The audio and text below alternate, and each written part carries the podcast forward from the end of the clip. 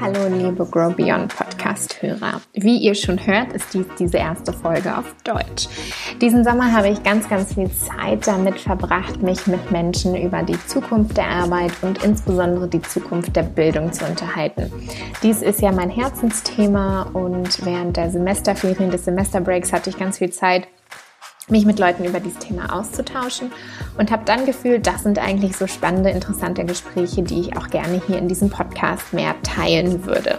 Teilweise finden diese Gespräche auf Deutsch statt und deshalb ist heute auch der erste Podcast mal auf Deutsch. Und der ist mit Karina Lange und ich freue mich riesig, dass Karina Zeit hatte, sich intensiver mit mir auszutauschen. Wir hatten uns wieder getroffen auf dem wundervollen Z2X Festival in Berlin ein Zeitfestival der jungen Visionäre, ähm, was nochmal ein anderes Thema ist. Ähm, auf jeden Fall haben wir uns da wieder gesehen, denn Karina arbeitet gerade in Togo.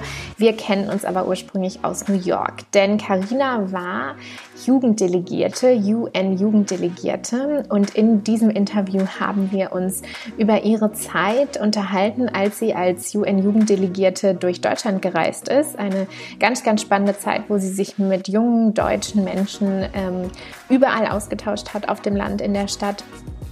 Und wir haben darüber geredet, wie diese jungen Menschen Politik wahrnehmen, wie diese jungen Menschen Bildung wahrnehmen, Deutschland wahrnehmen, und jetzt ist Karina ähm, in Togo, wo sie sich auch mit ähm, Jugendbeschäftigung und berufliche Weiterbildung besch beschäftigt. Und darüber haben wir uns dann auch ausgetauscht. Ein ganz, ganz spannendes Interview, wie ich finde. Eine ganz, ganz spannende Zeit, die Karina hatte als UN-Jugenddelegierte und auch jetzt in Togo ein ganz spannendes Projekt. Und äh, ich freue mich sehr, dieses Gespräch mit euch zu teilen.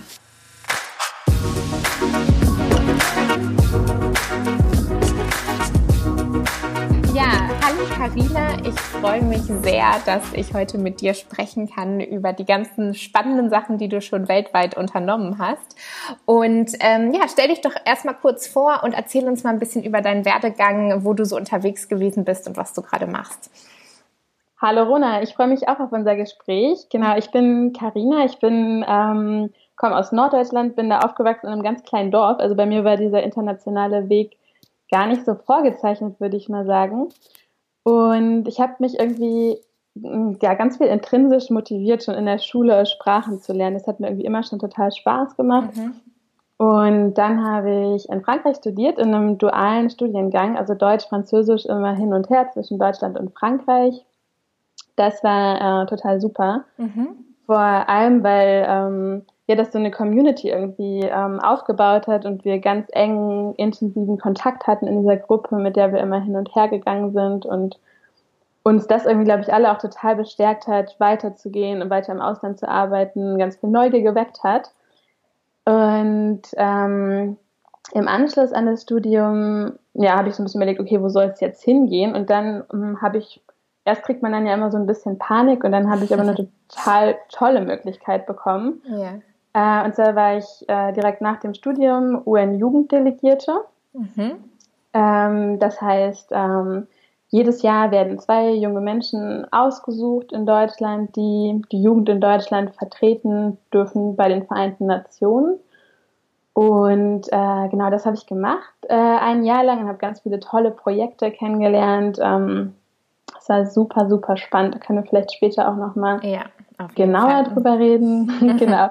Und dann im Anschluss war ich äh, in Brüssel und habe ähm, bei der EU, bei der Europäischen Union gearbeitet. Ähm, genau, also nach der UN die EU. Und dann ähm, hatte ich irgendwie total Lust, in ein Projekt genauer zu gucken mal und irgendwie, ich vorher auch im, im Bereich der Entwicklungszusammenarbeit gearbeitet habe, ähm, hatte ich Lust, in ein Projekt zu gehen. Und dann bin ich äh, nach Togo gegangen vor einem guten Jahr und jetzt bin ich schon ein gutes Jahr in Togo. Super spannend. Ähm, ganz, ganz viele Nachfragen kommen da auf jeden Fall bei diesem Weg. Du hast äh, ähm, Brüssel nur ganz kurz angesprochen. Was hast du bei der EU genau gemacht? Mhm, genau. In Brüssel war ich ähm, bei der GIZ auch als ähm, Policy-Beraterin und habe auf so einer Makroebene ähm, eher gearbeitet. Also da geht es dann darum, die großen politischen Linien der EU zu analysieren. Was bedeutet das für ähm, ja, die deutsche Entwicklungszusammenarbeit? aber auch ja auf globaler Ebene. Und das hat mich total, das war irgendwie genau mein Ding dann, weil ich in der, auf der, bei der ganzen UN-Arbeit vorher, bei den Vereinten Nationen, hat man ja auch viel auf so einer ganz großen Makroebene mhm. zu tun mit großen Dokumenten. Ich war vor allem in der Entstehung der ähm, Ziele für nachhaltige Entwicklung, der SDGs, mit dabei, ganz eng am Anfang. Und das war dann eine super spannende Phase in Brüssel, weil es dann darum ging, das runterzubrechen auf die europäische Ebene, auf die nationale Ebene. Und ähm, genau, und das habe ich so ein bisschen mit begleitet. Das war, Brüssel ist ja so ein, weiß nicht, das ist so ein ganz großes Gewusel, da passiert total mhm. viel, total viele spannende Menschen und es war eine sehr, sehr inspirierende Zeit, fand ich. Wie lange warst ähm, du da? Da war ich anderthalb Jahre. Oh, okay. Genau. Super spannend. Und nochmal ganz zum Anfang zurück, wenn wir dann nochmal chronologisch durchgehen. Du hast erzählt, wie du aus dem kleinen Dorf äh, dann in die weite Welt gegangen bist, praktisch. Ähm, du hast Sprachen gelernt, du hast so, was hat dich sonst motiviert oder hattest du Vorbilder oder woher kam auch so diese Idee, dann wirklich auch einen deutsch-französischen Studiengang zu machen? Das ist ja auch wahrscheinlich sprachlich nicht so einfach. Ähm, mhm. Gab es da irgendwie besondere Momente? Hast du Austausch mitgemacht oder woher kam das? Das frage ich mich ehrlich gesagt auch manchmal. ich habe da jetzt irgendwie auch in letzter Zeit öfter mal drüber nachgedacht, weil ich jetzt auch gerade bei meinen Eltern mal zu Hause war. Yeah. Und ähm, ich glaube, es ist irgendwie so, dass ich einfach grundsätzlich ähm, immer sehr positiv bestärkt wurde von meinen Eltern. Mhm. Ähm, meine Eltern haben beide kein Abi oder kein, ähm, also ich komme sozusagen aus dem Nicht-AkademikerInnen-Haushalt mhm. und äh, dadurch war mir das halt wirklich irgendwie gar nicht in die Wiege gelegt und äh, ja, in meiner Familie sind eigentlich alle auch hier so in dem Dorf ge geblieben sozusagen. Mhm. Und ich habe aber irgendwie diese Neugier an Menschen total mitbekommen, auch von meinen Eltern dann wiederum oder von meinem Umfeld und habe das irgendwie ja ganz viel aus eigenem Antrieb gemacht und dann hatte ich natürlich immer mal wieder Leute, die mich inspiriert haben. Also ich glaube, also da gibt es viele einzelne Menschen, die ich da identifizieren könnte. Mhm. Und dann hat mir, ja, das Franz Französisch hat mir irgendwie immer, ähm, fand ich irgendwie immer super. Und dann kam das, da habe ich irgendwie meinen Austausch gemacht in der Schulzeit, der nochmal viel ausgelöst hat, mhm. würde ich sagen. Und dann habe ich meinen Studiengang, ehrlich gesagt, einfach über Google gefunden. Sehr gut. Und äh, war an der Sciences Po in Frankreich. Das äh, ist vielleicht einigen ein Begriff. Mhm. Das ist so eine ja, ziemliche Elite-Uni. Und ich kam dann da an und saß in der ersten Vorlesung und dann wurde auf einmal erzählt, okay, ihr seid die Elite Frankreichs. Und ich dachte so, ups, was ist jetzt los?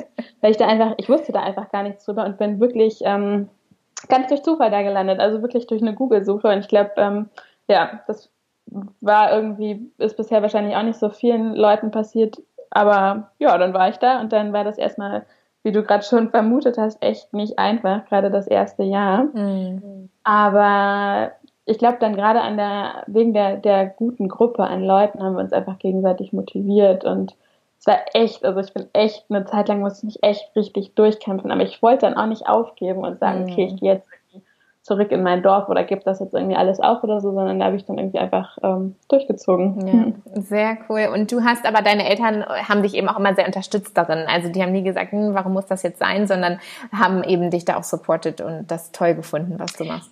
Mm, ja, also ich würde sagen, genau, immer total supported und toll gefunden, aber oft hatte ich, muss ich ganz ehrlich sagen, einfach so diese Probleme, dass ähm, sie einfach überhaupt nicht verstanden haben, was ich da gerade mache, mhm. weil es einfach ganz normal ist. Ne? Es ist eine ganz andere Lebenswelt, eine ganz, ein ganz anderes Lernen als das, was man hat, wenn man einfach eine Ausbildung macht, direkt nach der Schule und sehr früh anfängt zu arbeiten. Mhm. Und ähm, da muss ich sagen, war ich eine Zeit lang, war ich da total frustriert, so am Anfang des Studiums.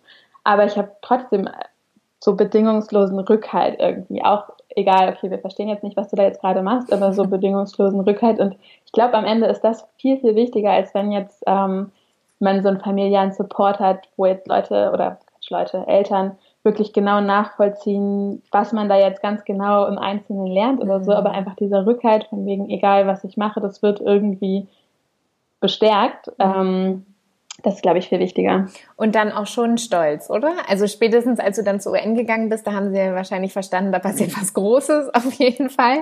Ähm, das, weil das, glaube ich, ist auch manchmal so, also jetzt auch vielleicht auch für unsere Generation, das allgemein, wie wir arbeiten und was wir tun. Ähm, natürlich ist ein Studium was ja anderes zu einer Ausbildung machen und das Haus bauen und bei sich in der Region bleiben oder so.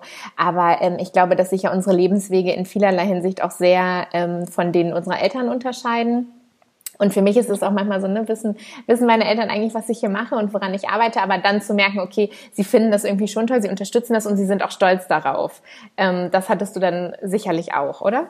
Ja, genau, das hatte ich auch, wobei ich glaube, ähm, so mein Eltern ist jetzt so Vereinte Nation oder so, das ist denen eigentlich total egal, mhm. was, äh, dass jetzt genauso der, der Name oder das Label zählt irgendwie gar nicht, mhm. sondern eher die Sache dann wirklich. Ja. Also das ist, die finden es einfach toll, dann mit den ja, jungen Leuten, mit denen ich gearbeitet habe, ähm, irgendwie so die Erfahrung, ne? oder sie haben einfach gemerkt, dass es mir dabei gut geht, dass ich da viel bewegen kann. Die waren dann eher interessiert an den Begegnungen, die ich auf lokaler Ebene hatte, weil dieses äh, UN-Mandat vor allem, also der größte Teil wirklich und eigentlich das viel spannendere noch als bei der UN, wobei das natürlich sehr fancy ist, ne, war die Arbeit mit Jugendgruppen in Deutschland. Mhm.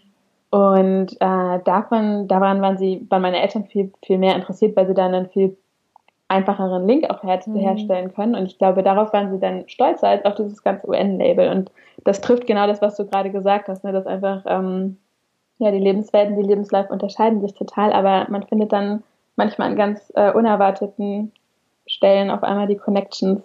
Ja, sehr cool. Und ähm, also was Großes habe ich schon gesagt über die UN, dann ist es natürlich auch, ich weiß auch für viele junge Leute auch, ähm, in diesem Podcast habe ich schon andere Leute auch interviewt, die bei der UN was gemacht haben. Und die UN ist, glaube ich, für viele, gerade die eben auch Politik studieren oder in internationale Beziehungen was machen, natürlich noch so der, das Ziel und der Traum und da irgendwie hinzukommen. Und ähm, ja, stellt irgendwie eben auch was ganz Besonderes dar und natürlich auch nicht nur vom Label, sondern sich da auch wirklich einbringen zu können und zu glauben, mhm. dass man da was bewegen kann. Ähm, du hast die Aufnahme in Sciences Po geschafft und auch in das, ähm, in diese, bei diesen, bei diesem Programm der UN-Jugenddelegierten. Kannst du da ein bisschen was erzählen zum ähm, Aufnahmeprozess oder wie war das? Wo hast du dich beworben? Wie bist du da hingekommen? Ähm, und auch jetzt, also auch zu Sciences Po mit dem Hintergrund, du hast ja praktisch vom Dorf direkt raus in die Welt, direkt an die, an die französische französische Elite-Uni. Wie war das? Das war ja nicht nur eine Google-Suche, sondern da hat er wahrscheinlich auch noch ein bisschen mehr dran gehangen. Ne? ähm, genau, das, das sind jetzt äh, quasi viele Fragen ja. in einem. Also in dem, äh, ich, ich, glaube, dass ähm, tatsächlich bei dem Studiengang ähm, in, in Frankreich war das so, dass es durchaus irgendwie auch positiv bewertet wurde, dass ich jetzt nicht diesen Hintergrund hatte, weil mich hm. viele andere sind irgendwie Deutsch-Französisch und haben Abi-Bac, also ein deutsch-französisches mhm. Abitur und so weiter. Und ich glaube, ähm, ich war einfach so motiviert und also wirklich ehrlich motiviert und interessiert, dass ähm, das dann eher überzeugt hat. Also mhm. ich habe mich da jetzt gar nicht irgendwie verstellt oder so, sondern bin da irgendwie hingegangen und habe hab mir, glaube ich, noch vorher so ein Buch durchgelesen, Frankreich verstehen. das ist sehr gut. das wurde irgendwie empfohlen, das habe ich dann direkt mal gemacht. Ne? Und äh, ja, und dann hat das echt glücklicherweise geklappt. Also ich glaube, ich hatte auch einfach wirklich oft viel Glück. Und bei dem Jugenddelegiertenprogramm, äh, das ist prinzipiell ein ähm, ganz offenes Auswahlverfahren, da kann sich jede, jeder bewerben äh, zwischen 18 und 25. Und ähm, dann zählt es sehr, sehr viel, dass man sich engagiert in Vereinen zum Beispiel in, oder in, ja, in irgendwelcher in irgendwelcher Form gesellschaftlich äh, engagiert, am besten eben irgendwie Verbänden. Und ich glaube, das, das habe ich immer gemacht. Also egal wo ich war, ich habe mich immer irgendwie lokal auch vor allem engagiert. Mhm. Und das aber nie mit dem Ziel, da irgendwie jetzt was, ähm, ähm, dass es jetzt irgendwie für, mein, für meinen Lebenslauf gut ist oder so. Mhm. Aber das hat in dem Fall, ähm, ist das super wichtig, weil das Jugenddelegiertenprogramm ganz eng aufgehangen ist ähm, an, am Deutschen Bundesjugendring zum Beispiel. Der ist Träger des Programms gemeinsam mit der äh, Deutschen Gesellschaft für die Vereinten Nationen, der DGVN. Und ähm, dadurch ist man sehr, sehr eng mit ganz vielen verschiedenen Organisationen verbunden und arbeitet gleichzeitig noch mit dem Auswärtigen Amt und dem Familienministerium. Und dann ähm, hat man einfach so viele Strukturen, äh, mit denen man sich abstimmen muss, mhm. dass es total wertvoll ist, wenn man vorher irgendwie schon Vereinsarbeit gemacht hat, ne? weil sonst ist man da, glaube ich, schnell ein bisschen überfordert. Mhm. Und genau, das hatte ich, das war super. Und dann ähm, auch echt einfach Interesse für internationale Themen spielt natürlich eine große Rolle. Dann ähm, hatte ich Model United Nations vorher gemacht, das war bestimmt auch nicht schlecht, das ist jetzt kein ähm, ausschlaggebendes Kriterium, aber mhm. Ähm, das hatte ich in New York äh, mal gemacht, ähm, ähm, ja, relativ kurz davor eigentlich. Und äh, dann Interesse Interesse für internationale Themen und echt Lust an Jugendarbeit. Also ich liebe das, Workshops zu planen, Workshops zu gestalten, mm. zu überlegen, wie kann ich Leute am besten abholen und die begeistern für internationale Themen. Und äh, ich glaube, das habe ich mitgebracht, das war super. Und dann ähm, guckt man auch so ein bisschen darauf, dass es jedes Jahr gibt es zwei Leute und ähm, es wird sehr gut darauf geschaut, dass ähm, die Leute auch gut ähm, harmonieren, dass das passt, dass man sich gut ergänzt. Und da muss ich sagen, hatte ich einen echten Jackpot. Also ich habe so einen tollen jugenddelegierten Kollegen gehabt und wir haben uns einfach echt richtig gut ergänzt mhm. und äh, es hat super viel Spaß gemacht. Mhm, sehr, sehr schön. Ja, du hast die, die, super die, die drei Fragen oder vier Fragen in eins beantwortet, weil das, äh, andersrum Frage, also das lief dann nicht parallel, sondern du hattest dein Studium schon abgeschlossen, als du zur UN bist oder war das auch eine Zeit lang parallel?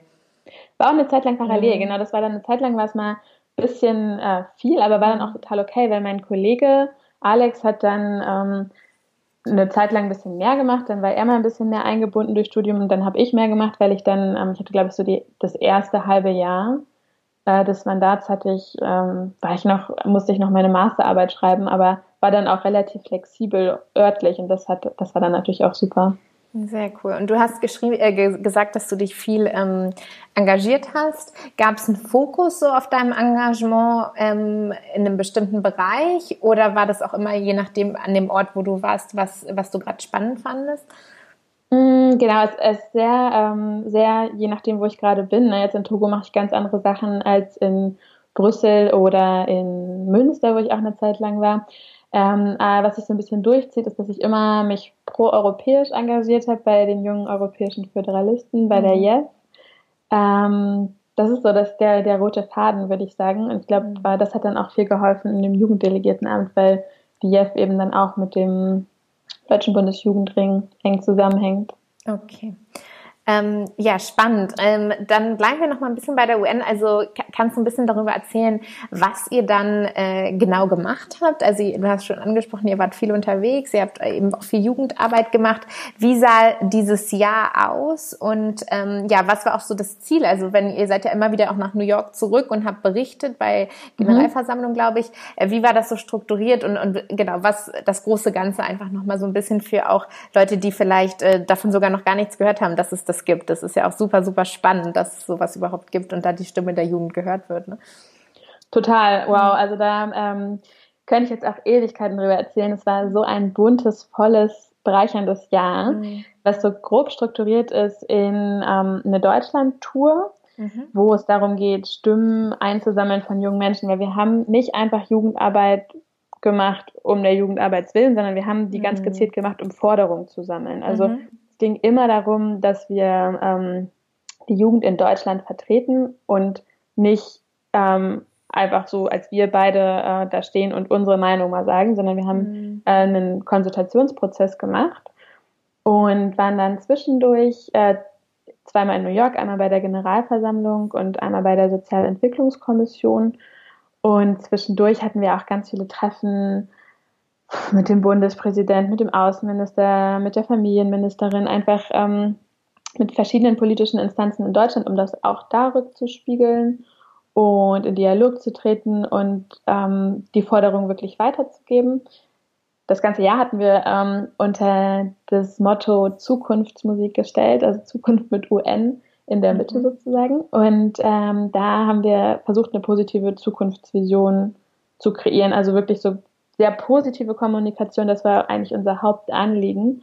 Mhm. Ähm, ich glaube, weil wir beide eher sehr positive Menschen sind und einfach irgendwie in der Zeit, und das ist ja auch leider immer noch so, dass einfach so die Negativschlagzeilen mhm. dominieren und junge Leute einfach dadurch echt, also nicht nur junge Leute, sondern einfach generell Menschen leicht abschalten und sagen, boah, das ist mir jetzt echt zu viel, ich gehe jetzt lieber mal nicht online und lese die Nachrichten, weil es echt mhm. frustrierend ist. Und äh, ich glaube, das geht uns echt oder es geht den meisten so. Und wir haben mhm. versucht, eine positive Vision dagegen zu setzen und zu sagen, hey, ihr könnt, ihr könnt auch da was bewegen und ähm, Möglichkeiten dazu aufzuzeigen, auch eben auf lokaler Ebene. Ja, sehr cool. Und habt ihr euch das Thema selber ausdenken können oder gab es da Vorgaben? Das haben wir uns selber ausgedacht. Das war ganz frei. Also das ist wirklich super.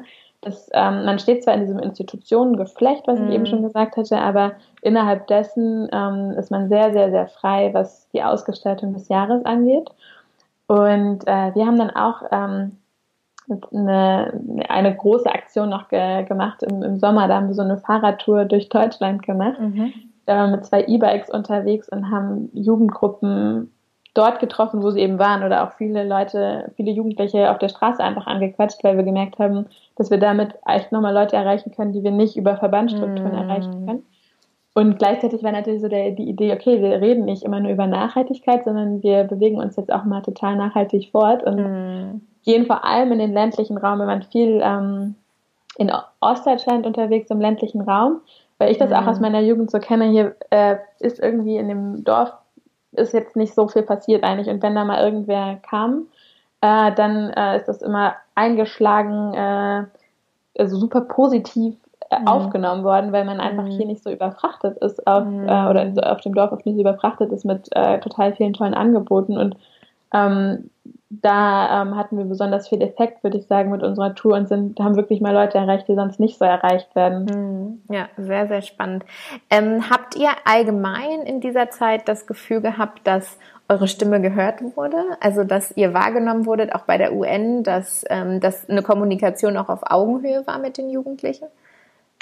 Ähm, also Kommunikation auf Augenhöhe würde ich, würde ich sagen, auf jeden Fall. Das war uns ja. total wichtig. Andererseits bin ich ja vielleicht nicht die Richtige, äh, um das zu beurteilen, aber wir haben äh, echt das Gefühl gehabt, dass wir uns leicht auf so eine, also wir können uns, konnten uns leicht auf Gruppen einstellen. Mhm. Einfach weil wir, ja, glaube ich, beide jetzt vom sozialen Hintergrund irgendwie einfach, ja, wir sind relativ flexibel und können da, konnten gut uns anpassen auf ein Niveau, um Leute wirklich abzuholen, da wo sie stehen. Das ähm, war super wichtig. Und wir haben dann auch gesagt, ähm, bei der UN ist dann immer die Frage, okay, passen wir uns jetzt dem Stil an mhm. oder sind wir locker jugendlich und äh, ein bisschen provokant?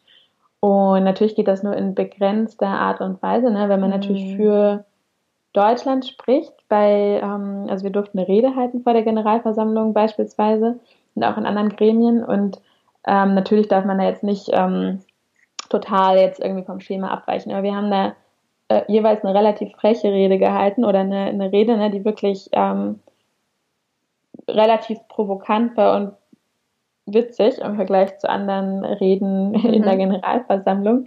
Und ich glaube, dass das wirklich viel bewirkt hat, weil wir einfach dabei authentisch waren und oft Leute danach auf uns zugekommen sind. Ja, cool. Die Reden kann man sich bestimmt auch noch irgendwo angucken. Ne? Die, ja, klar. Da müssen wir den, den Link dann auch mal einfügen, dass die ähm, Zuhörer sich das nochmal anhören können oder angucken können auch. Und ähm, Genau, Kommunikation auf Augenhöhe auch eben mit, also bei der UN vor Ort, die Leute, die ihr getroffen habt, die ja teilweise auch sehr hohe Ämter bekleiden.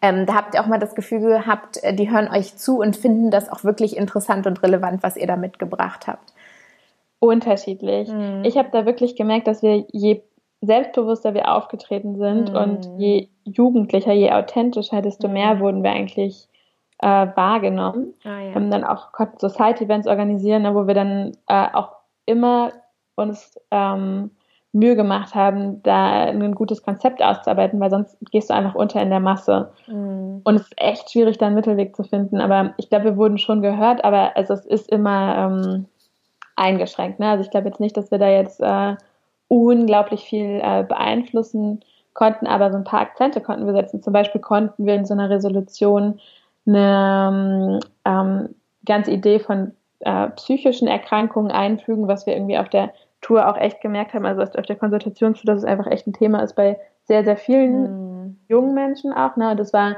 zum Beispiel in dieser Resolution vergessen und wir konnten das, wir konnten das einbringen. Also manchmal kann man dann schon ein paar Akzente setzen. Und es ist einfach super gut, wenn junge Leute da sind, vor Ort sind, weil die einfach viel zu oft vergessen werden, ja. weil sie einfach nicht repräsentiert sind in den Gremien. Mhm. Und aber jeder zweite Mensch auf der Welt äh, unter 35 ist. Also mhm. wir sind eine sehr, sehr große Gruppe von jungen Menschen, die aber leider oft ähm, ja, überhört mhm, wird. Ja. Nee, absolut. Aber auch sehr, sehr spannend zu hören, dass dieses, ähm, ja, je authentischer, desto besser, sage ich mal, dass ihr das auch ähm, gemerkt habt. Und ich glaube auch einfach, dass man, ähm, naja, einen ernsthaften Augen Austausch auch hat und dass äh, äh, Menschen da auch merken, okay, hier kommen junge Leute, die haben halt auch echt was mitgebracht und was zu sagen, ne? Und das auch ernst nehmen und so. Das ist, ähm, ja, ganz, ganz wichtig und genau, du hast es schon angesprochen, so eine Riesengruppe, die aber eben eigentlich da, wo die wichtigen Entscheidungen vernehmen, leider nicht repräsentiert ist. Ne? Ähm, genau, ja. vielleicht nochmal ganz, ganz kurz dazu, dass ähm, äh, das war ähm, gut, halt äh, dieses Authentische und dieses, ähm, also sehr, wir, wir haben uns sehr legitimiert gefühlt durch die mhm. Konsultationstour, die wir vorher machen durften. Also das ist eine super, super Sache, weil man dann wirklich einfach, nur dann kann man authentisch sein, ne? wenn man mhm. jetzt irgendwie zwei Leute, die an der. Uni sind, erzählen, was jetzt so die Jugend in Deutschland denkt, das ist dann irgendwie einfach nicht authentisch, das kann ja einfach gar nicht ja. ähm, funktionieren. Was aber wirklich ein ganz, ganz großes Problem ist, ist, dass natürlich dieses Programm wird von den Regierungen jeweils finanziert oder von Verbänden dann finanziert. Da gibt es ganz viele unterschiedliche Modelle, je nach mhm. Land. Und es gibt inzwischen viele Länder, die das machen. Aber die Länder, in denen es die meisten jungen Menschen gibt, ähm, dort gibt es halt meistens keine Jugenddelegierten. Mhm. Und das ist schade, ne? weil wir sind dann irgendwie, Deutschland ist irgendwie ja eines der Länder auf der Welt, was eher so zu denen gehört, wo die Bevölkerungsstruktur eher, ähm, eher so ein bisschen älter ist. Und wir haben Jugenddelegierte. Allerdings hat dann ein Land äh, wie Nigeria, wo die Bevölkerung sehr, sehr viel jünger ist, keine Jugenddelegierten. Und das mhm. ist leider bei ganz, ganz vielen ähm, ja, sich entwickelnden Ländern so, dass ähm, dann einfach keine Jugenddelegierten leider da sind. Deshalb war das eigentlich so unser Hauptengagement auf internationaler Ebene dafür Werbung zu machen, dass andere Länder auch äh, Jugenddelegierte entsenden, mm. gerade die wirklich jungen Länder. Und, und Weil, haben denn, also du hast gerade schon angesprochen, Entwicklungsländer haben das oft nicht. Kannst du sagen, also wer in der westlichen Welt hat eigentlich jedes Land äh, Jugenddelegierte oder wie ist das so im Allgemeinen? Äh, wo gibt es die und wo gibt es die nicht? Genau, die meisten Länder, die meisten äh, europäischen Länder haben Jugenddelegierte. Mhm das dann auch, es gibt dann eine europäische Organisation, European Youth Forum, mhm. die ähm, da das auch so ein bisschen koordinieren. Natürlich gibt es immer Einzelne, die das jetzt dann mal nicht haben oder es gibt auch mal Länder, die mal ein Jahr welche haben, mal ein Jahr nicht. Mhm. Und dann gibt es auch unterschiedliche Veran Verankerungen national, also ganz unterschiedliche Mitspracherechte. Mhm. Manchmal haben die Leute Stimmrecht, manchmal Rederecht, manchmal nicht. Also gibt es ähm, unterschiedliche Formen und das haben wir auch echt gemerkt, das ist total wichtig, dass die Verbände dahinter stehen und dass die ähm, Jugenddelegierten sich auch untereinander vernetzen, ganz früh, um sich auszutauschen, wie viele, ähm, wie viele Mitspracherechte der Einzelne hat, um dann auch mhm. ähm, Druck auszuüben oder einzufordern, dass man mehr mitstimmen kann und nicht nur da ist so als gute Photo-Opportunity, damit man ein schönes Bild macht mit jungen Leuten und sagt so, yo, ihr seid jetzt äh, dabei gewesen, mhm. toll nach außen hin, aber dann konnte man gar nicht mitreden. Das ist dann einfach leider nicht der, also überhaupt nicht der Sinn der Sache. Und das war uns sehr, sehr wichtig, das zu betonen, auch ähm, in den Programmen, die wir jetzt versucht haben, mit aufzubauen in anderen Ländern. Da waren wir so ein bisschen so eine Coaching-Funktion sozusagen, dass es halt echt darum geht, mitzubestimmen und nicht nur irgendwie ein tolles Ticket nach New York zu bekommen und sich dann auf ein paar Fotos fotografieren zu lassen, weil das ist dann einfach wirklich mal das aller ineffizienteste, teuerste Geldverschwendungsprogramm. Mm, ja. Ja, aber ähm, ja, ich glaube auch dieses, was du gesagt hast, dieses Rumreisen und diese Tour zu haben und dann die Legitimation damit eben auch Jugendliche zu vertreten. Ich war ja ähm, beim G7 in Rom letztes Jahr und das war, wir hatten das eben nicht. Ne? Also wir hatten sehr kurze Vorbereitungszeit. Wir haben dann zwar auch versucht, uns mit verschiedenen Gruppen und Leuten und so auszutauschen, irgendwie auch ähm, eine Stimme einzufangen. Ähm, aber das ist natürlich unglaublich schwierig, wenn du das nicht hast. Ne? Und du genau. bist natürlich dann da äh, privilegierte Jugendliche Jugendliche aus der Bubble. Also wir waren ja gerade beim, beim Zeitfestival, da gab es ja diesen Vortrag auch darüber, ne? Äh, forciert das eigentlich noch eine Spaltung, weil man dann eben da sitzt mit den jungen Leuten, die eben alle an der Sciences Po oder äh, an der an den Business-Schulen und so studiert haben und natürlich auch aus ihrer Bubble kommen und zwar versuchen sich da auch ein bisschen zu befreien und äh, Stimmen einzufangen und so. Aber ähm, ich denke, so eine Tour, die ihr da gemacht habt, das ähm, ja klingt super super spannend. Und da würde ich auch gerne ein bisschen noch drüber reden, also gerade so was Bildung angeht. Du hast schon so vom ländlichen Raum gesprochen. Das ähm, ja finde ich auch total spannend, äh, weil das hat mich gerade auch so zum Nachdenken angeregt. In Berlin, also wo ich ja lebe, sind wir immer so überfordert mit den ganzen Angeboten. Ne? Und du weißt mhm. auch, wenn du ein Event machst, ähm, es gibt halt an dem Abend noch tausend andere spannende Events, wo die Leute halt hingehen können. Es ist halt so eine große Konkurrenz äh, in diesem Bereich da und Ähm, ja, wie, was habt ihr eben gerade auch so im Bildungsbereich oder als ihr unterwegs wart, vielleicht auch ländlicher Raum versus Stadt? Was habt ihr da so erlebt? Ähm, was waren vielleicht auch Bildungsprojekte, die ihr kennengelernt habt, die ihr total toll fand, fandet oder wo habt ihr große Herausforderungen gesehen? Kannst du da so ein bisschen in, also so unter dem Thema in die Richtung ein bisschen was von dieser Deutschlandtour erzählen? Mm, da, da gibt es jetzt wieder, es waren super viele unterschiedliche mm. Eindrücke. Also wir waren sowohl beispielsweise in einem Jugendgefängnis mm. als auch in irgendwie irgendwo in Mecklenburg auf dem Land und haben da mit der Dorfjugend gesprochen und dann waren wir auf irgendwie Campings von, weil es ja im so wir waren im Sommer unterwegs, da waren wir auf so einem ähm, Sommercamp von der Naturfreunde Jugend beispielsweise, ne? Mhm. Und man merkt echt total, dass ähm, das ist, glaube ich, eine, genau, eines der, was mich immer wieder beeindruckt hat, ist wirklich die Verbandsarbeit in Deutschland. Also ich bin mhm. einfach wirklich beeindruckt, was die Leute auf die Beine stellen. Das ist Wahnsinn und was es für verschiedene Verbände gibt, Vereine gibt. Das ist äh, total beeindruckend. Und die Diversität, die es da gibt, ist auch Wahnsinn. Also es gibt zum Beispiel eine Schrebergärtnerjugend oder eine ähm, ganz viele verschiedene Musikvereine äh, und es äh, ist Wahnsinn, was es da alles gibt. Und ich habe meistens auch echt so wahrgenommen, die meisten Vereine sind auch wirklich sehr divers. Also die kriegen es dann echt hin, ähm, Leute mitzunehmen. Das sind dann nicht irgendwie nur äh, Kinder aus gutem Hause, die sich da mm. treffen, sondern es ist einfach mal ein total guter Mix durch die Gesellschaft. Oft, nicht immer.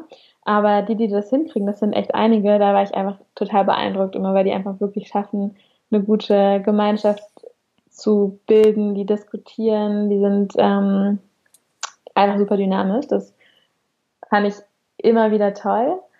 Und äh, die holen die Leute irgendwie da ab, wo sie stehen. Die machen ganz viel, also viele machen, arbeiten viel mit Planspielen oder mit so ganz spontanen, auch Peer-to-Peer Sachen, also wo einfach eine Person aus der Gruppe sagen kann, hey, ich habe jetzt Lust irgendwie ein Spiel zu organisieren und durchzuführen und so und dann wird das halt einfach gemacht. Also es ist irgendwie so eine wirklich eine Quality Time sozusagen, die die Leute zusammen haben. Mhm. Und ähm, und hast du denn, also habt ihr, ähm, du hast ja schon gesagt, ein, eine Sache, die ihr da rausgefunden habt oder die ihr mitgenommen habt, waren dieses, diese psychischen äh, mhm. Herausforderungen, sage ich mal, also was auch in die Resolution mit aufgenommen wurde. Ähm, gab es andere Sachen, also so vielleicht zwei, drei Herausforderungen, die euch immer wieder begegnet sind, egal wo ihr unterwegs wart, wo ihr gesagt habt, okay, das ist wirklich was, was die Jugend in Deutschland irgendwie bewegt? Ähm, ich glaube, Nachhaltigkeit ist, ich mag das Wort irgendwie gar nicht mehr so, weil das irgendwie echt mhm. Zu häufig benutzt wird, aber ähm, viele, viele, also ganz oft haben wir über Klimaschutz gesprochen, über Naturschutz. Mm. Also die ganzen mm. grünen Themen sozusagen waren sehr, sehr präsent, mm. aber dann auch soziale Ungleichheiten. Also ich habe irgendwie nie, also es ist Wahnsinn, wie man, wie wir das gemerkt haben. Also in der Unterschiedlichkeit der Gruppen, die wir besucht haben, haben wir es einfach selber gemerkt. Aber eine, auch eine hohe Sensibilität ähm, bei den Leuten dazu gespürt.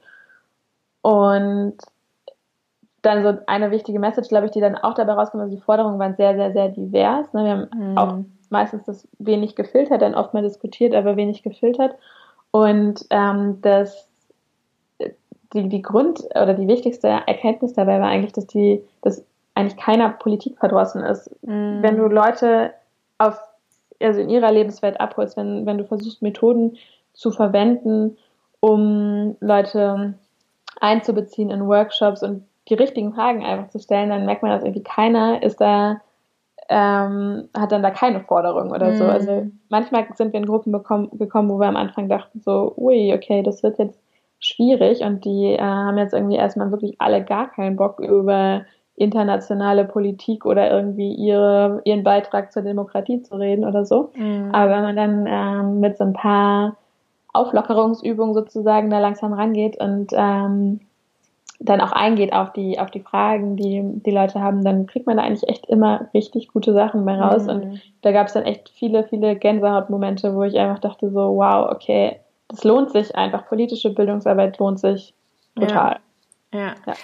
Und auch was du gesagt hast über die Vereine, ich sehe das auch immer wieder so, was der Sportverein, der ja oft so das Erste ist, was einem auch so in den Kopf kommt, ne? Also Integration über Fußball und so, wo sich wirklich einfach verschiedenste Leute treffen und anfreunden und einen gemeinsamen Nenner haben und so, ne? Wie unglaublich ja. wichtig das ist. Also Wahnsinn. Super, super spannend. Ähm, um mit, also ich glaube, wir könnten extra Folge nur über diese UN-Jugenddelegiertenzeit machen, weil es natürlich auch so spannend ist, was ihr da, äh, ja, wie ihr das aufgezogen habt, also von E-Bike über Jugendgefängnis und also ich habe so viele Fragen da auch noch zu, ähm, wo man, äh, ja, die sich vielleicht auch in diesem, nach diesem Podcast noch von anderen Leuten ergeben, wo wir dann vielleicht noch mal eine, eine zweite Folge zu machen können. Ähm, gibt wir verlinken vielleicht einfach so die, äh, wir könnten einfach verlinken mal die Seite von den Jugenddelegierten. Ja, auf jeden weil, Fall. Ja. Genau, meine Nachfolgerinnen und Nachfolger, jetzt schon die äh, dritte Generation quasi nach mir, die sind ja ähm, auch immer noch dabei mit ganz spannenden Aktionen. Man kann die auch in die eigene Schule oder den eigenen Verein einladen, wenn ja. man Lust hat, sich mit denen live auszutauschen. Super cool, das machen wir auf jeden Fall. Ähm, und auch äh, genau dieses Video und so hatten wir ja schon angesprochen. Also ich denke, das ist ganz wichtig für Leute, die da auch interessiert sind, einfach noch mehr zu lesen und zu erfahren und wie du auch sagst, über die aktuelle Generation.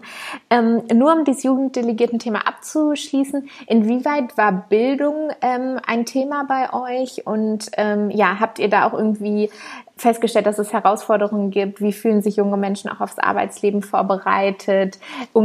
Ungleichheiten. Also gibt es da irgendwas, was, was dir noch so im Kopf ist, was jetzt Bildung betrifft? Ähm, wir, haben, wir haben relativ wenig im Kontext Schule eigentlich mhm. gemacht. Mhm. Äh, waren aber auch ab und zu mal in Schulen und haben da irgendwie ganz interaktive Geschichten gemacht. Äh, also so Workshop oder so kleine Planspiele auch. Und äh, da hatten wir dann auch, das finde ich immer so witzig, weil das waren dann immer so Wow-Momente für einige Schülerinnen und Schüler, beziehungsweise dann auch für die Lehrerinnen, die dann ähm, total erstaunt waren, dass die Schülerinnen da einfach mitgemacht haben und ähm, richtig bei der Sache waren. Mhm. waren. Also da habe ich irgendwie immer wieder gemerkt, dass dieses Peer-to-Peer -Peer bringt viel. Ne? Wenn ähm, mhm. es ist, muss, es ist total, man, wir, wir haben in unserer Generation so viel Wissen oder junge Menschen haben heute einfach so viel Wissen und so viel Zugang zu Wissen. Wir können auch echt im Austausch sehr, sehr gut lernen. Und dann, glaube ich, äh, sind, ich, ich bin einfach ein Riesenfan von Planspielen mhm. beispielsweise. Und da gibt es ja wirklich total gute Sachen, wie man Lerninhalte eigentlich in allen möglichen Bereichen vermitteln kann mhm. und dann wirklich dieses ganz aktive Lernen hat. Mhm. Und ich glaube, ähm, das haben wir oft gemacht und da haben wir einfach gute Resultate mit gehabt. Und manchmal frage ich mich, warum machen wir das nicht eigentlich viel, viel, viel öfter in mm, Schulen? Ja, sehr spannend, sehr gute Frage auch, warum wir so lernen, wie wir lernen. Habt ihr euch ähm, bewusst gegen, also ich sage jetzt mal gegen Schulen entschieden? Also war, warum wart ihr mehr bei Vereinen unterwegs als an Schulen zum Beispiel? Gab es einen Grund dafür oder? Ähm, also wir haben versucht, einen guten Mix zu machen. Okay. Wir waren teilweise an Schulen, da hast du halt den Vorteil, dass da Leute sind, die nicht freiwillig bei dir sind, sozusagen. Ja, die werden dann so ein bisschen in Anführungszeichen gezwungen. Und das ist in dem, in dem äh, Kontext ganz cool, weil wir ja gerade die erreichen wollten, die eigentlich nicht so viel Lust haben, mhm. über Politik zu reden. Ähm, dennoch waren wir einfach viel in Vereinen, weil wir da auch eine ganz große Diversität haben an mhm. Leuten. Das fanden wir halt super. Ähm, Nee, es gab, es war überhaupt, nee, es war keine bewusste Entscheidung. Und wir waren, wir waren auch schon an einigen Schulen, so ist es nicht. Und das okay. Thema Bildung, also ich will das jetzt gar nicht, äh, das, das kam schon oft auf. Also es kam oft ähm, die Forderung nach ähm, besseren Schulen, besseren, nicht unbedingt bessere Lernmethoden. Ich glaube, das Ding ist irgendwie, man denkt viel mehr über Bildung nach und über bessere Bildung, wenn man raus ist aus der ja, Schule und ja. so zurückguckt und sich denkt, Mensch, wie hätte man das eigentlich besser machen können? Ja, ja das geht und, mir auch so, ja. ja, das ist irgendwie witzig. Und dann waren halt da, ähm, unmittelbar waren es oft ganz lokale Forderungen ähm, oder eben ja viele Umweltthemen eigentlich, die die kamen. Da wurde also kam eigentlich erstaunlicherweise relativ wenig über Bildung, würde ich jetzt sagen. Mhm. Aber vielleicht hat sich das in meiner Erinnerung auch gerade ein bisschen verzerrt. Ja, aber ich glaube, das ist ganz, ganz spannend, was du sagst, weil ich glaube, das, also sehe ich bei mir auch so, oder auch bei vielen anderen jungen Menschen, man fängt halt an, das kritisch zu überdenken, wenn man aus dem System raus ist irgendwie. Ich glaube, weil man halt auch so, na, in dem System drinsteckt und da auch so äh, gefiltert wird irgendwie, also so reingezogen wird. Und dann, und gerade jetzt in dieser Welt, in der wir leben, wo sich alles eben so unglaublich schnell verändert und man kommt dann eben raus aus Schule und Uni auch und fragt sich ja, wie bin ich jetzt eigentlich auf diese Welt vorbereitet? Ne? Und hat mich, haben mich eigentlich diese alten Methoden irgendwie auch auf das vorbereitet, was jetzt auf mich zukommt. Ne? Total. Also super, super spannend, dass du das auch so wahrgenommen hast. Ja, ähm, Wunderbar. Ich würde sagen, wir fügen ein paar Links ein, was äh, die UN-Jugenddelegierten und so angeht. Und vielleicht gibt's dann ja auch Fragen äh, nach dem Podcast, die wir dann nochmal ähm, adressieren können. Ich würde gern einmal jetzt äh, noch nach Togo gehen mit dir mhm. und ähm, einmal über das sprechen, was du jetzt in Togo machst. Da bist du ja auch im Bildungsbereich unterwegs und ähm, genau, woran du arbeitest. Und das ist ja vielleicht ein Land, wo auch viele Hörer noch gar nicht so viel ja, von gehört haben oder sich mit beschäftigt haben und wo es ganz spannend wäre, wenn du uns einfach mal so ein paar Insights gibst, äh, ja, von dem, was du da gerade machst und womit du dich beschäftigst. Ja, gerne. Genau, Togo ist echt ein Land, da, da weiß man nicht so viel drüber und ich nehme das auch ehrlich gesagt keinem übel. Ich merke, manchmal trauen sich die Leute keine Fragen zu stellen, ja. weil äh, das dann irgendwie, ne, ich, ich finde das aber irgendwie total okay, wenn man nicht weiß, wo Togo liegt. Mhm. Das liegt äh, zwischen äh, Benin und Ghana und im Norden ist so Burkina Faso, mhm. so ein mhm. ganz kleiner, schmaler Korridorstaat. Ja äh, super spannend, sehr divers, von so landschaftlich auch und unterschiedliche Klimazonen und so, total spannend. Mhm. Und ähm, ich arbeite in einem Projekt zu äh, Jugendbeschäftigung und beruflicher Bildung. Und äh, da machen wir ganz, ganz viele verschiedene Sachen, um junge Menschen besser auf den Arbeitsmarkt vorzubereiten und genau bessere Bildung, ähm, da vor allem technische Qualifikationen. Also wir, wir bilden Menschen in Handwerksberufen aus. Ähm, genau, das ist, da, das ist das Zentrale, also technische berufliche Bildung. Und äh, da geht es vor allem darum, ein relativ altes System zu modernisieren und duale Aspekte da auch einzufügen, weil das bisher gar nicht der Fall war. War immer sehr sehr ähm, theoretisches Lernen und das ist natürlich gerade bei Handwerksberufen bietet sich das dann schon so ein bisschen an, wenn man da in der Ausbildung schon direkt viel ausprobieren kann. Mhm. Und äh, wie alt sind die Leute, mit denen ihr da zusammenarbeitet? Ähm, das sind meistens Leute, die, also eigentlich ist es relativ unterschiedlich, ne? aber unter 35 mhm. definieren wir ähm, als jugendlich, mhm. weil das die Definition von der Afrikanischen Union oder eben auch von Togo ist. Genau, das ist so die Begrenzung, aber wir direkt, also ich arbeite gar nicht unbedingt direkt mit den jungen Menschen zusammen, sondern wir arbeiten, wir machen eher strukturelle Beratung und arbeiten mit den Ministerien zusammen und die Umsetzung vor Ort ähm, machen dann unsere Partner. Und das ist auch genau das, was finde ich total wichtig ist, ne, dass man nicht hingeht und sagt, so, okay, ich äh, stelle mich jetzt mal selber dahin und mache die Ausbildung, sondern äh, ich unterstütze dabei, dass erstmal das System reformiert wird und dass ähm, Lehrerinnen und Lehrer besser ausgebildet werden und bessere Methoden anwenden können beispielsweise. Ja, du hast äh, gesagt, also ein altes System wird verändert, es werden duale Aspekte mehr eingebaut. Das heißt, vorher war auch zum Beispiel so eine technische oder so eine handwerkliche Ausbildung sehr theoretisch und nicht sehr praktisch? Oder wie kann man genau. sich das vorstellen? Mhm. Mhm, oft, oft ist das ist halt sehr, wenn es in Schulen ist, dann ist es sehr theoretisch und eigentlich kaum irgendwie mal ausprobieren sozusagen und dann kommen die Leute auf den Arbeitsmarkt und sind überhaupt nicht vorbereitet auf das, was mhm. von ihnen erwartet wird, was gebraucht wird. Oder es gibt auch oft Ausbildungen in den Handwerksbetrieben direkt. Und dann sind natürlich die Handwerksmeisterinnen sind natürlich keine erfahrenen Pädagogen oder so mhm. und können oft die Inhalte nicht gut genug vermitteln. Da müssen die Lehrlinge oft ähm, dazu, dafür noch zahlen, lernen dabei aber eigentlich wenig und oft ist dann leider auch Gewalt in der Ausbildung ein Problem. Mhm. Und durch dieses duale System versucht man, das besser zu strukturieren, die Lerninhalte besser aufzubereiten, dann auch eine Form von, okay, wir, wir lernen im Unternehmen äh, ein paar Tage die Woche und dann in der Schule und haben da einfach ein stringenteres System aufgebaut. Und seid ihr da jetzt in der Hauptstadt unterwegs oder auch in ländlichen Regionen? Wo, wo arbeitet ihr mit diesen jungen Menschen? Ich bleibe mir da quasi ganz treu. Also wir sind, das Projekt ist, äh, ich sitze in der Hauptstadt, da machen wir, arbeiten wir mit den Ministerien zusammen und die Umsetzung ist in sechs Städten innerhalb des Landes, also verstreut aufs ganze Land in so Mittelstädten. Die sind in Togo aber auch relativ klein, so um die 100, 200.000 Einwohner. Mhm. Und äh, da wird die Ausbildung durchgeführt, weil der Hintergedanke so ein bisschen auch ist, dass man versucht zu vermeiden, dass alle jungen Leute in die Städte ja, gehen, was ja. ne, dann natürlich noch schwieriger ist, ähm, Ausbildungs- oder berufliche Perspektiven zu schaffen. Ja, sehr, sehr spannend.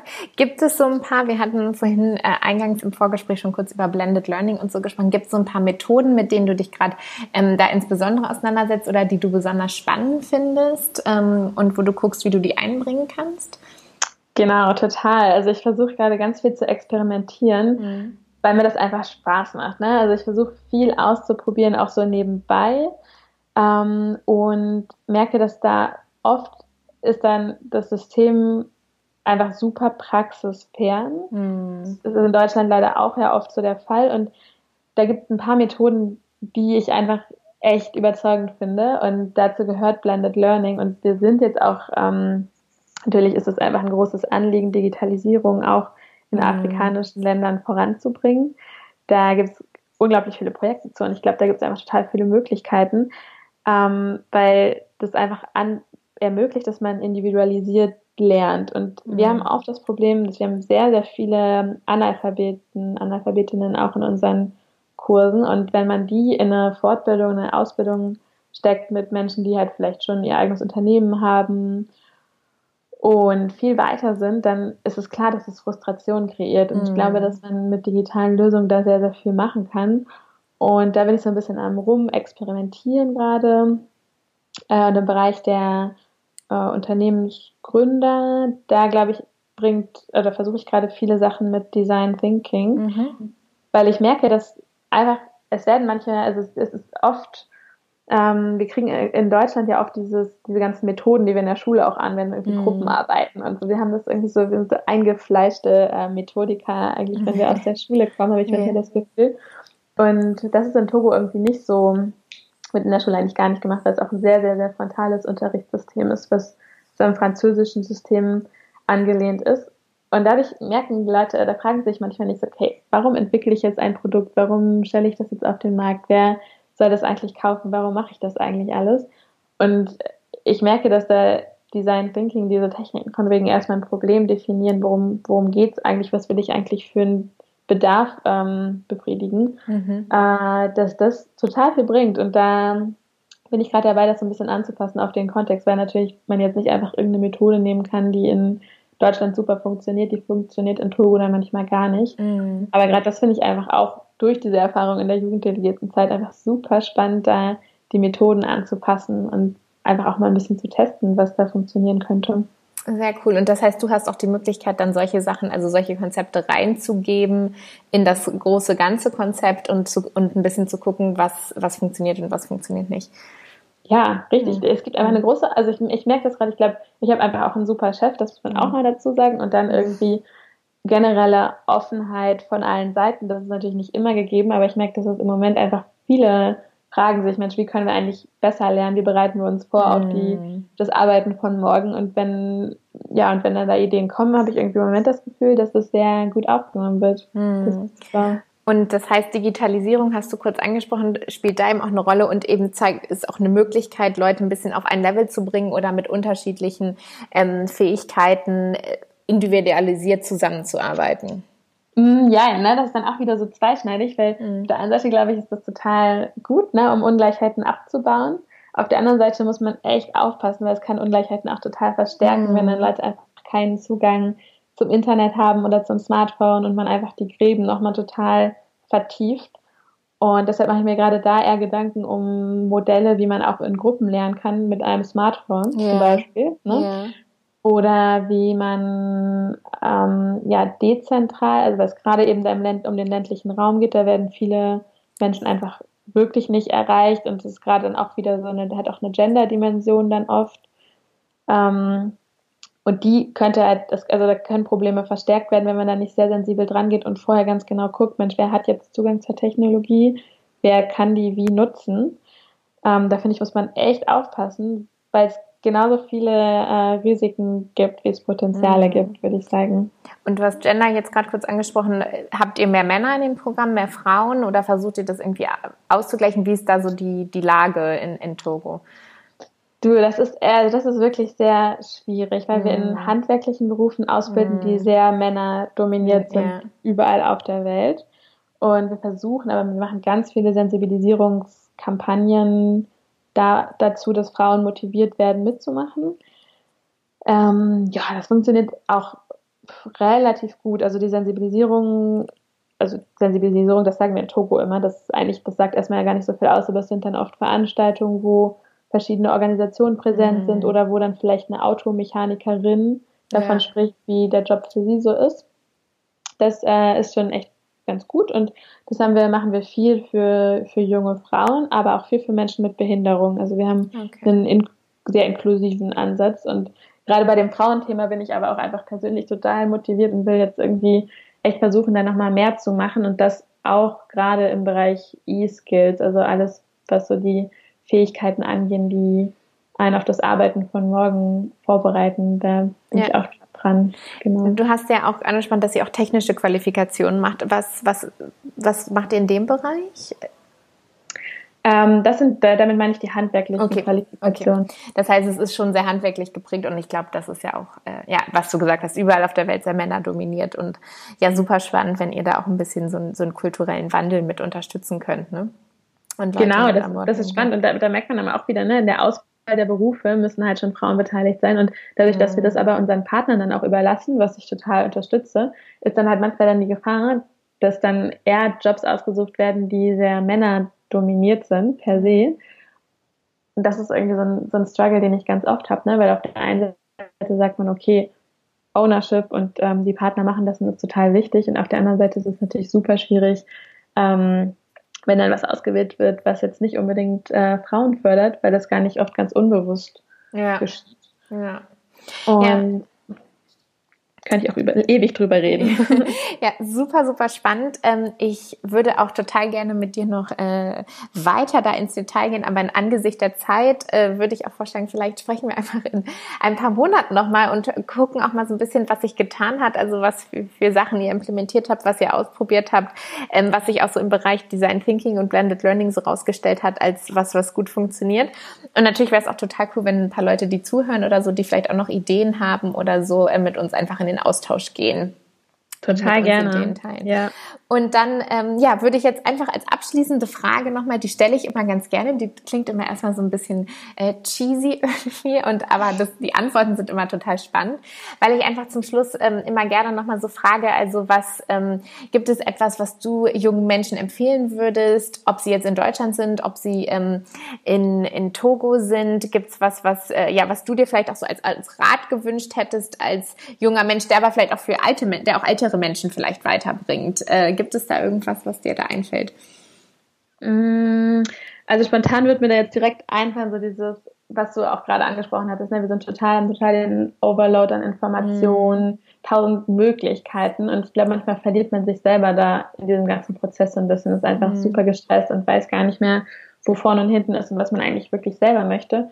Und ich glaube, das Aller, Allerwichtigste ist, dass man total früh rausfindet, was man für ein Lerntyp ist und mhm. auch wo man, was man für Werte hat und wo man, also nee, eigentlich vor allem, was man für Werte hat, weil wo man hin will, das ähm, habe ich mir zum Beispiel nie überlegt. Eigentlich ich habe immer so aus dem Bauch, also oft aus dem Bauch heraus entschieden, mhm. viel Glück gehabt und einfach dann, glaube ich, viel Selbstvertrauen gehabt. Einfach immer so, ja, okay, irgendwie wird das dann schon werden. Und dann, ähm, das ist, glaube ich, sehr wichtig, dass man einfach sich selbst vertraut und seine Werte klar hat, klar hat, wo man Grenzen zieht und dann einfach ausprobiert auch. Und natürlich wird man dann auch ähm, mal hinfallen, aber dann muss man einfach immer wieder aufstehen und äh, einfach dieses die Werte klar haben, für die man einsteht und dann sehr, sehr, sehr ehrlich zu sich sein, sehr ehrlich mit dem, mit seinem Umfeld sein und dann wird da auf jeden Fall was Gutes rauskommen. Ja, sehr cool. Hast du einen Tipp? Also hast du dir über deine eigenen Werte, hast du irgendein bestimmtes Tool benutzt oder ist das einfach so in der Reflexion auch über die Jahre, dass du, sage ich mal, rausgefunden hast? Also was sind deine Werte und wofür stehst du? Ich habe das, ich habe da kein Tool benutzt. Nee, da kann ich jetzt leider kein nichts mehr weitergeben. Ich glaube, das ähm, hat sich bei mir über die Jahre eher so herauskristallisiert. Und ja, ich würde jetzt gerne sagen, was ich da für ein Tool äh, empfehlen kann, aber ich glaube, da gibt es viele super Sachen, aber ich habe da jetzt leider ja, auf dem Schirm. Also es ist aber total spannend, dass du die Werte angesprochen hast, weil ich habe nämlich, ich glaube im vorletzten Podcast ging es auch darum, und da hat die Frau auch gesagt, dass man sich, also so fünf Werte hat sie, glaube ich, angesprochen, dass man sich so vier, fünf Werte halt ähm, sich denen bewusst macht, die man hat und dass sie sich vielleicht auch immer wieder verändern können oder leicht verschieben können mhm. über die Zeit, aber dass man da so ein Bewusstsein entwickelt. Also super Schlusswort. Vielen, vielen Dank dafür und ähm, auch äh, ja eben fürs Hinfallen und wieder aufstehen und, und weitermachen. Und ich glaube auch das, was du gesagt hast, man muss nicht genau wissen, wo man hin will. Ich glaube, das ist auch so ein Druck, den junge Menschen oft noch haben dass man so ein ganz klares Ziel hat ähm, und dass es vielleicht ja auch ein ganz guter Kompass zu sagen, ich habe meine Werte und dann, dann gucke ich damit, wo es hingeht. Genau. Ja, also super, super spannend. Vielen, vielen Dank, Karina, für die ganzen Insights, die du geteilt hast äh, von deiner weltweiten Tour und überall, wo du gewesen bist. super, super spannend. Und ja, ich bin gespannt aufs Feedback äh, von den Hörern und freue mich drauf. Ich auch, ich freue mich auch drauf. Vielen Dank, Sonne. Dankeschön.